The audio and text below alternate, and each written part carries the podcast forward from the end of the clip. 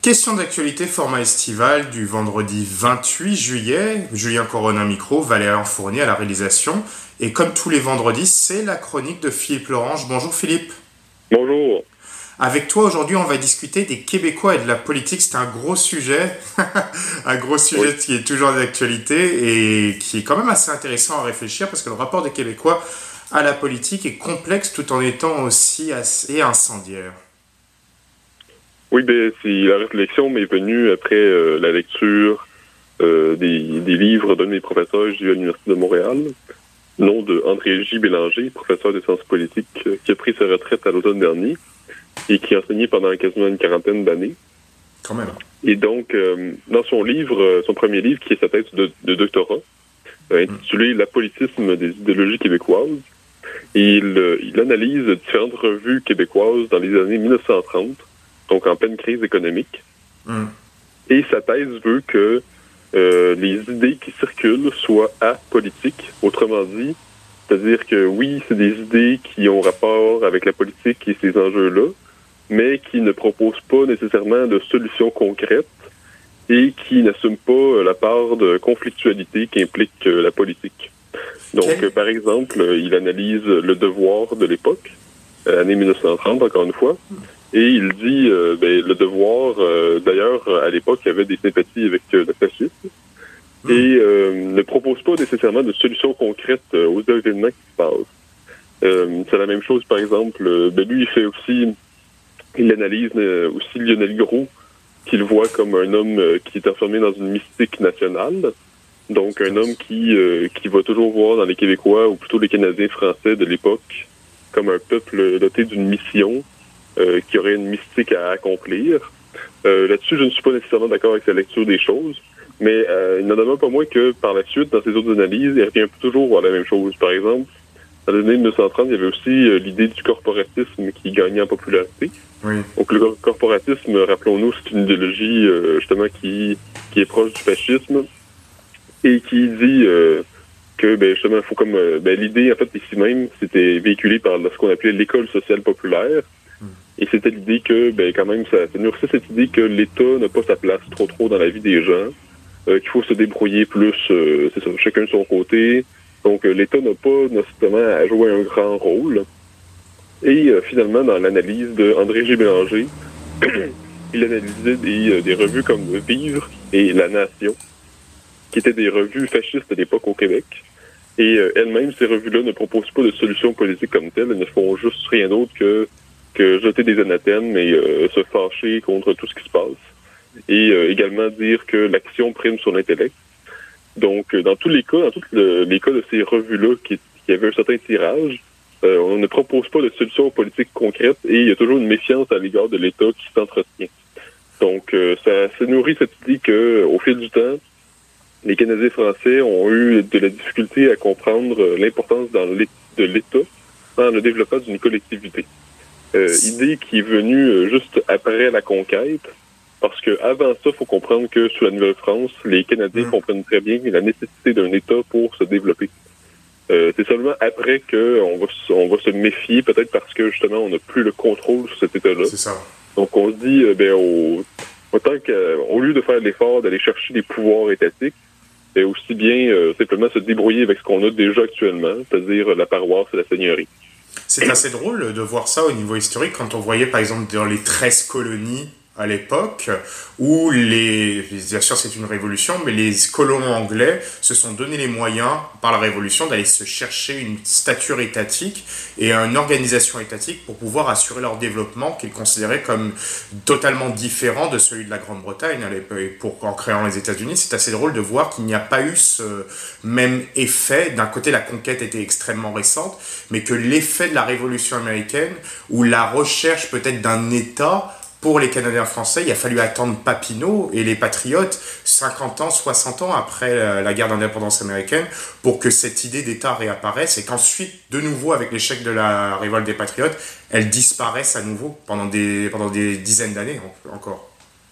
Oui, ce qui est particulier, les, Américains sont un peuple très, très politique, très engagé. Euh, encore aujourd'hui, on le remarque, mais on mm. se rappelle, euh, Tocqueville lui-même, dans les années 1830, est allé aux États-Unis. Et c'est ça, lors de son voyage, il a remarqué à quel point les Américains sont prompts à se réunir, s'associer pour faire avancer leurs idées.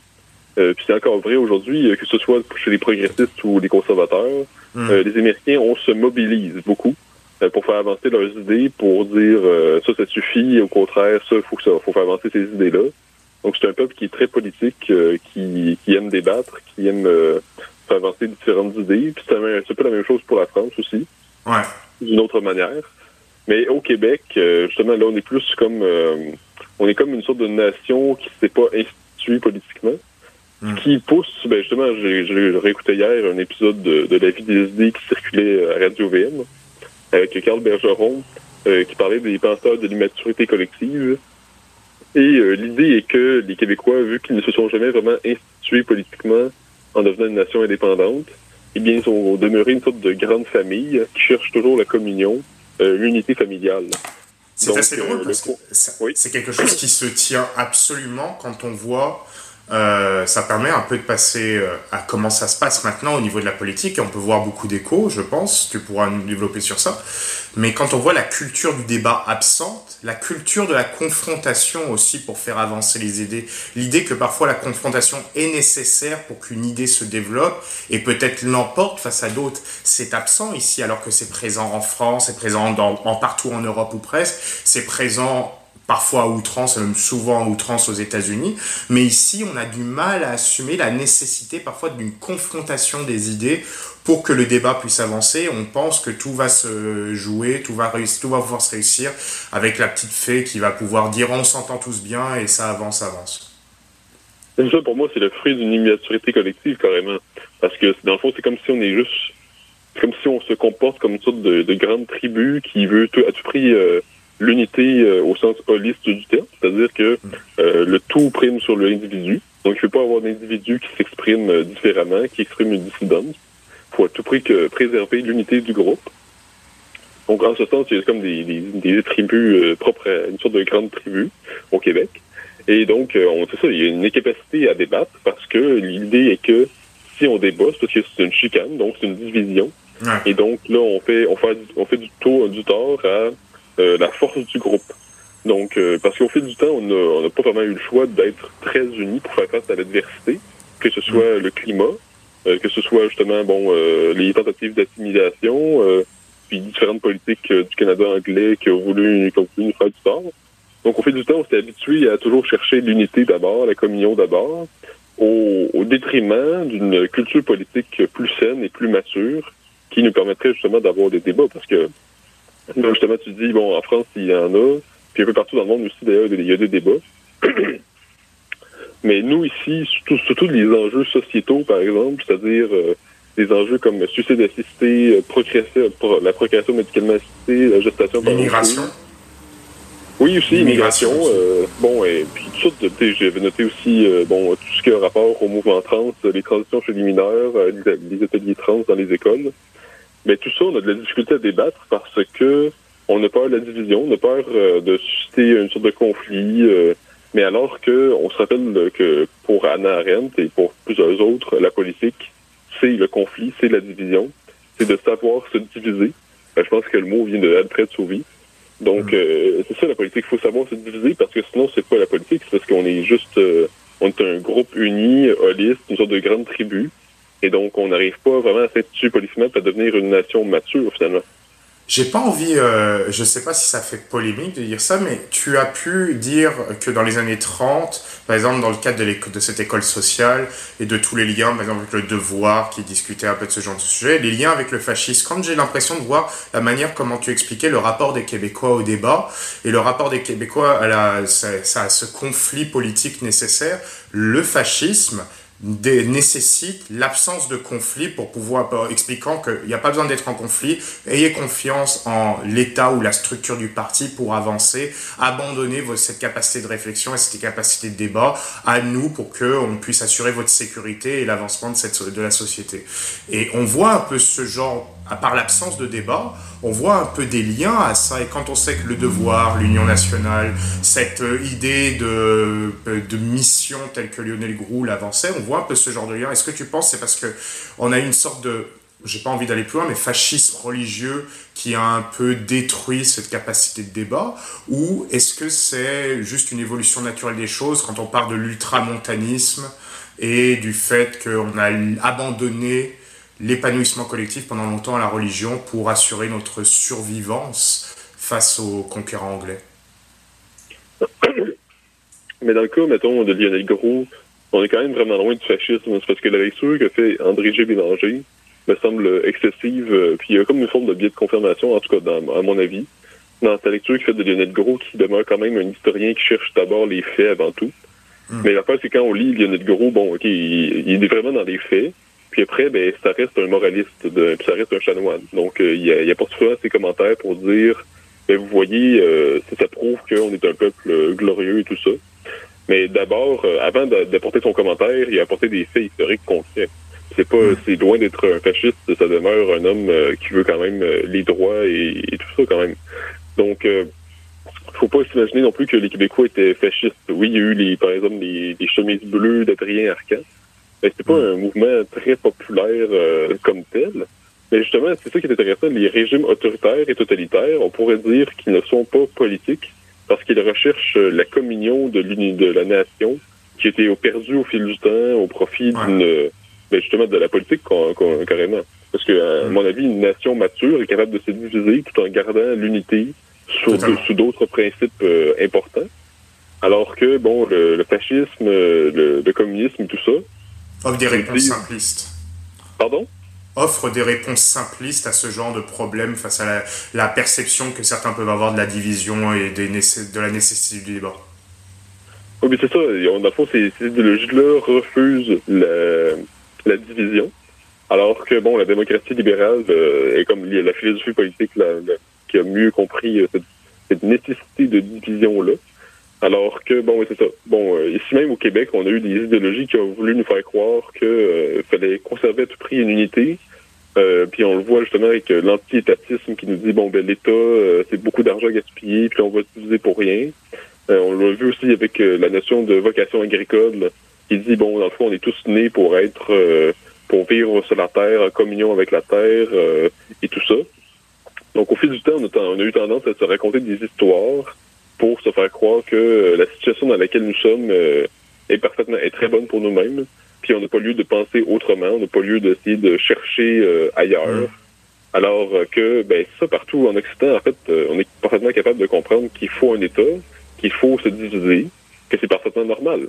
Puis, tu sais, je reviens justement aux enjeux sociétaux pour comment ça se fait qu'au Québec, par exemple, on n'a pas vraiment, on n'a pas vraiment de, autant de revues que la France.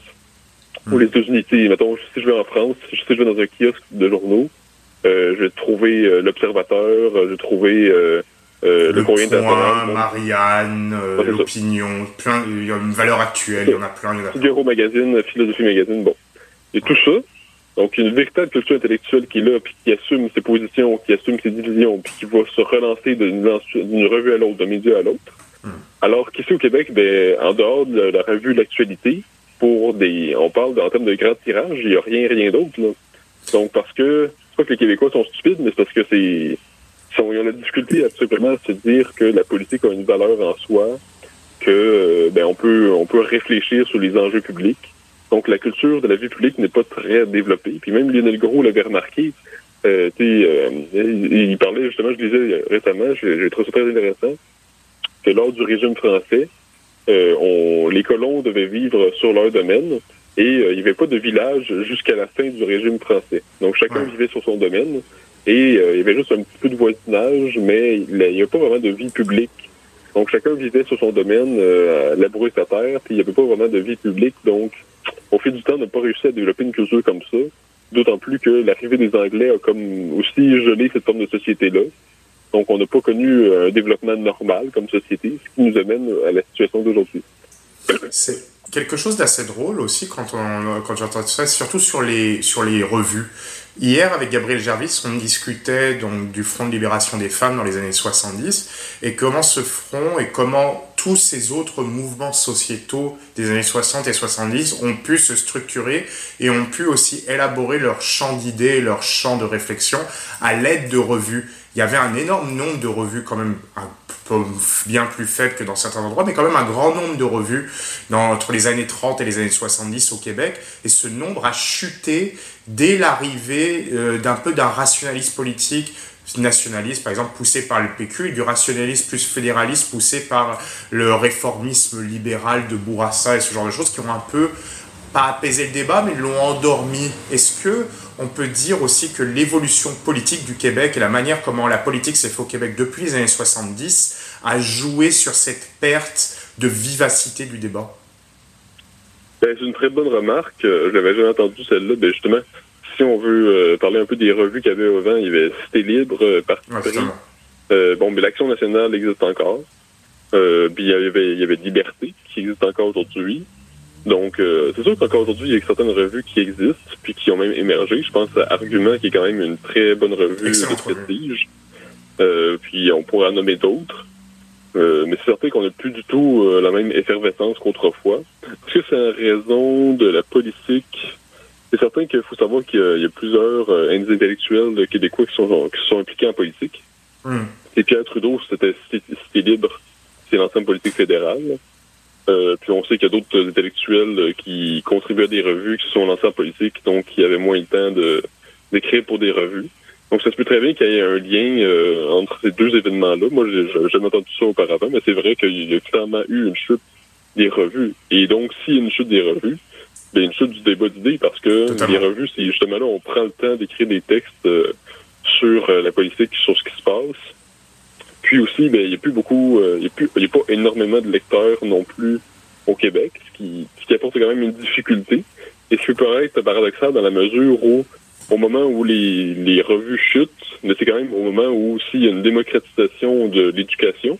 Mmh. Donc, on aurait pu croire au contraire qu'il euh, y aurait une meilleure effervescence, euh, un meilleur, plus grand lectorat pour les différentes revues.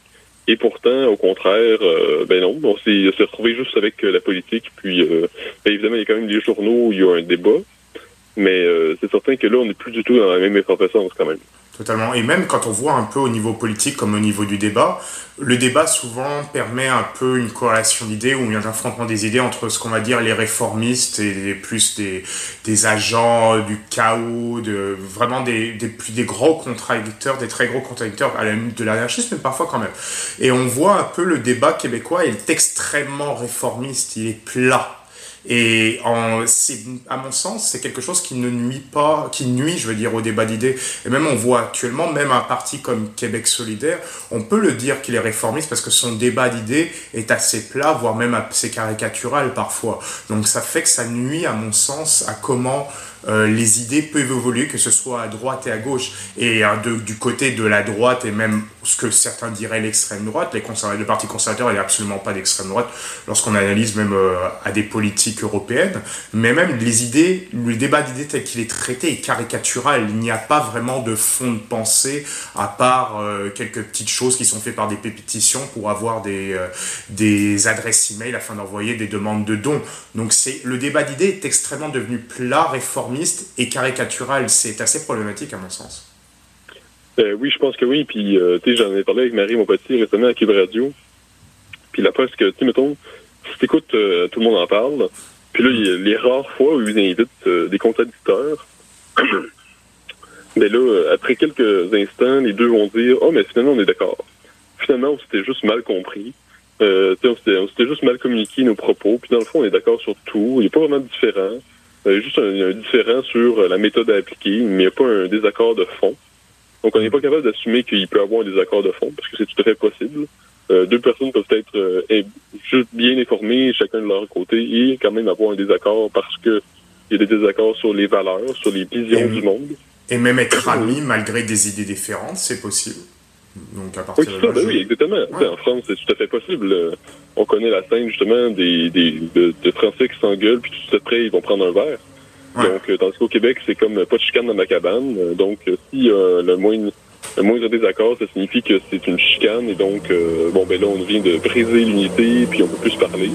Donc, c'est complètement malsain, en fait. Puis, justement, je parlais, tout le monde en parle, mais même ailleurs, on le voit un peu partout, là, on est capable de s'imaginer qu'il puisse vraiment avoir un désaccord de fond, ce soit pas la fin du monde. On n'est pas capable de se dire que ben regardez, on peut être en désaccord, puis quand même s'entendre. non, à chaque fois, il faut se dire soit que finalement on était d'accord depuis le début, puis on s'en rendait pas compte, donc on n'est pas capable d'assumer une véritable conflictualité, ou bien là on assume la conflictualité, mais là à ce moment-là, ben, si l'amitié est impossible, la discussion devient impossible, chacun s'enferme dans sa chapelle.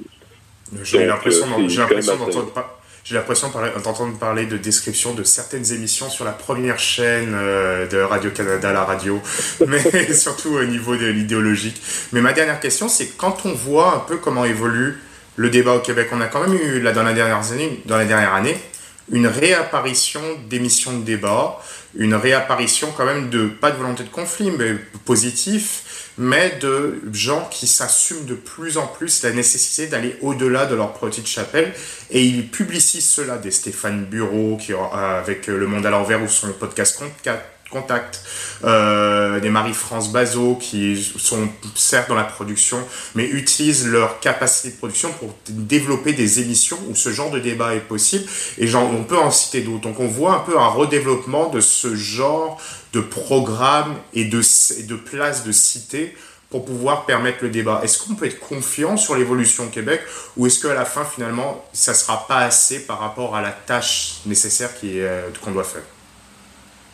C'est certain qu'il y a quand même un appel euh, devant d'air frais, puis tant mieux, tant mieux. Je pense que Stéphane Bureau fait un bon travail. Euh, je trouve ça, je suis content qu'il soit là puis qu'il ait proposé ses idées. Donc, euh, heureusement qu'il y a quand même son émission. Ben, en fait, il y a quand même deux émissions. Mais donc, la plus connue, Le Monde à l'envers, qui permet quand même d'avoir des discussions entre des gens qui sont en contradiction. Donc, oui, évidemment, il y a quand même des gens qui en appellent à de véritables débats. il y en avait quand même déjà eu autrefois, il n'y a pas si longtemps au Québec, des véritables débats. Puis il y a quand même eu une vraie véritable division au Québec entre souverainistes et fédéralistes, euh, entre libéraux et péquistes. Donc là, dans ces temps-là, on assumait quand même une part de conflictualité. Puis euh, la télévision était capable quand même d'apporter des émissions de débat. Puis heureusement, il y a quand même Stéphane Bureau qui essaie d'apporter quelque chose.